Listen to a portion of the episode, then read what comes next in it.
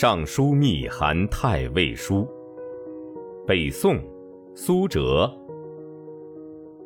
太尉执事，哲生好为文，思之至深，以为文者气之所行。然文不可以学而能，气可以养而志。孟子曰：“我善养无浩然之气。”今观其文章，宽厚宏博，冲乎天地之间，趁其气之小大。太史公行天下，周览四海名山大川，与燕、赵间豪俊交游，故其文书大，颇有其气。此二子者，岂常执笔学为如此之文哉？其气冲乎其中而溢乎其貌，动乎其言而见乎其文，而不自知也。哲生时又九年矣，其居家所与游者，不过其邻里相当之人，所见不过数百里之间。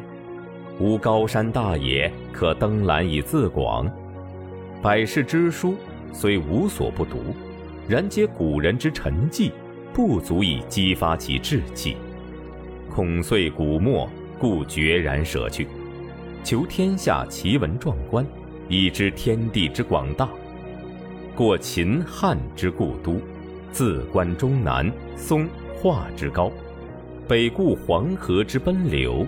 慨然想见古之豪杰，至京师，仰观天子宫阙之壮，与苍林、府库、城池、苑囿之富且大也，而后知天下之巨力。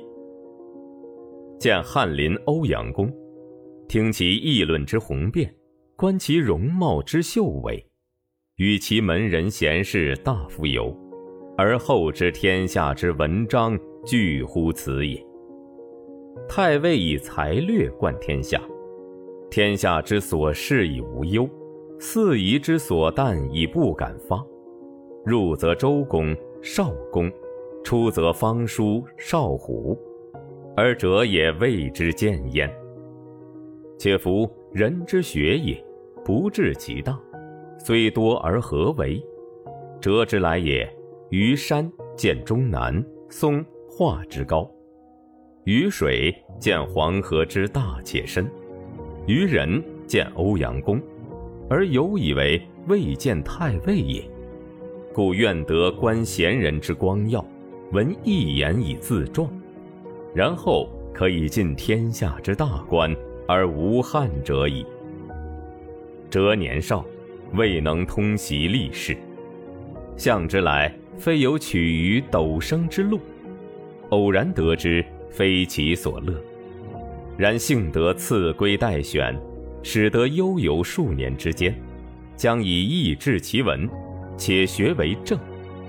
太尉苟以为可教而汝教之，又幸矣。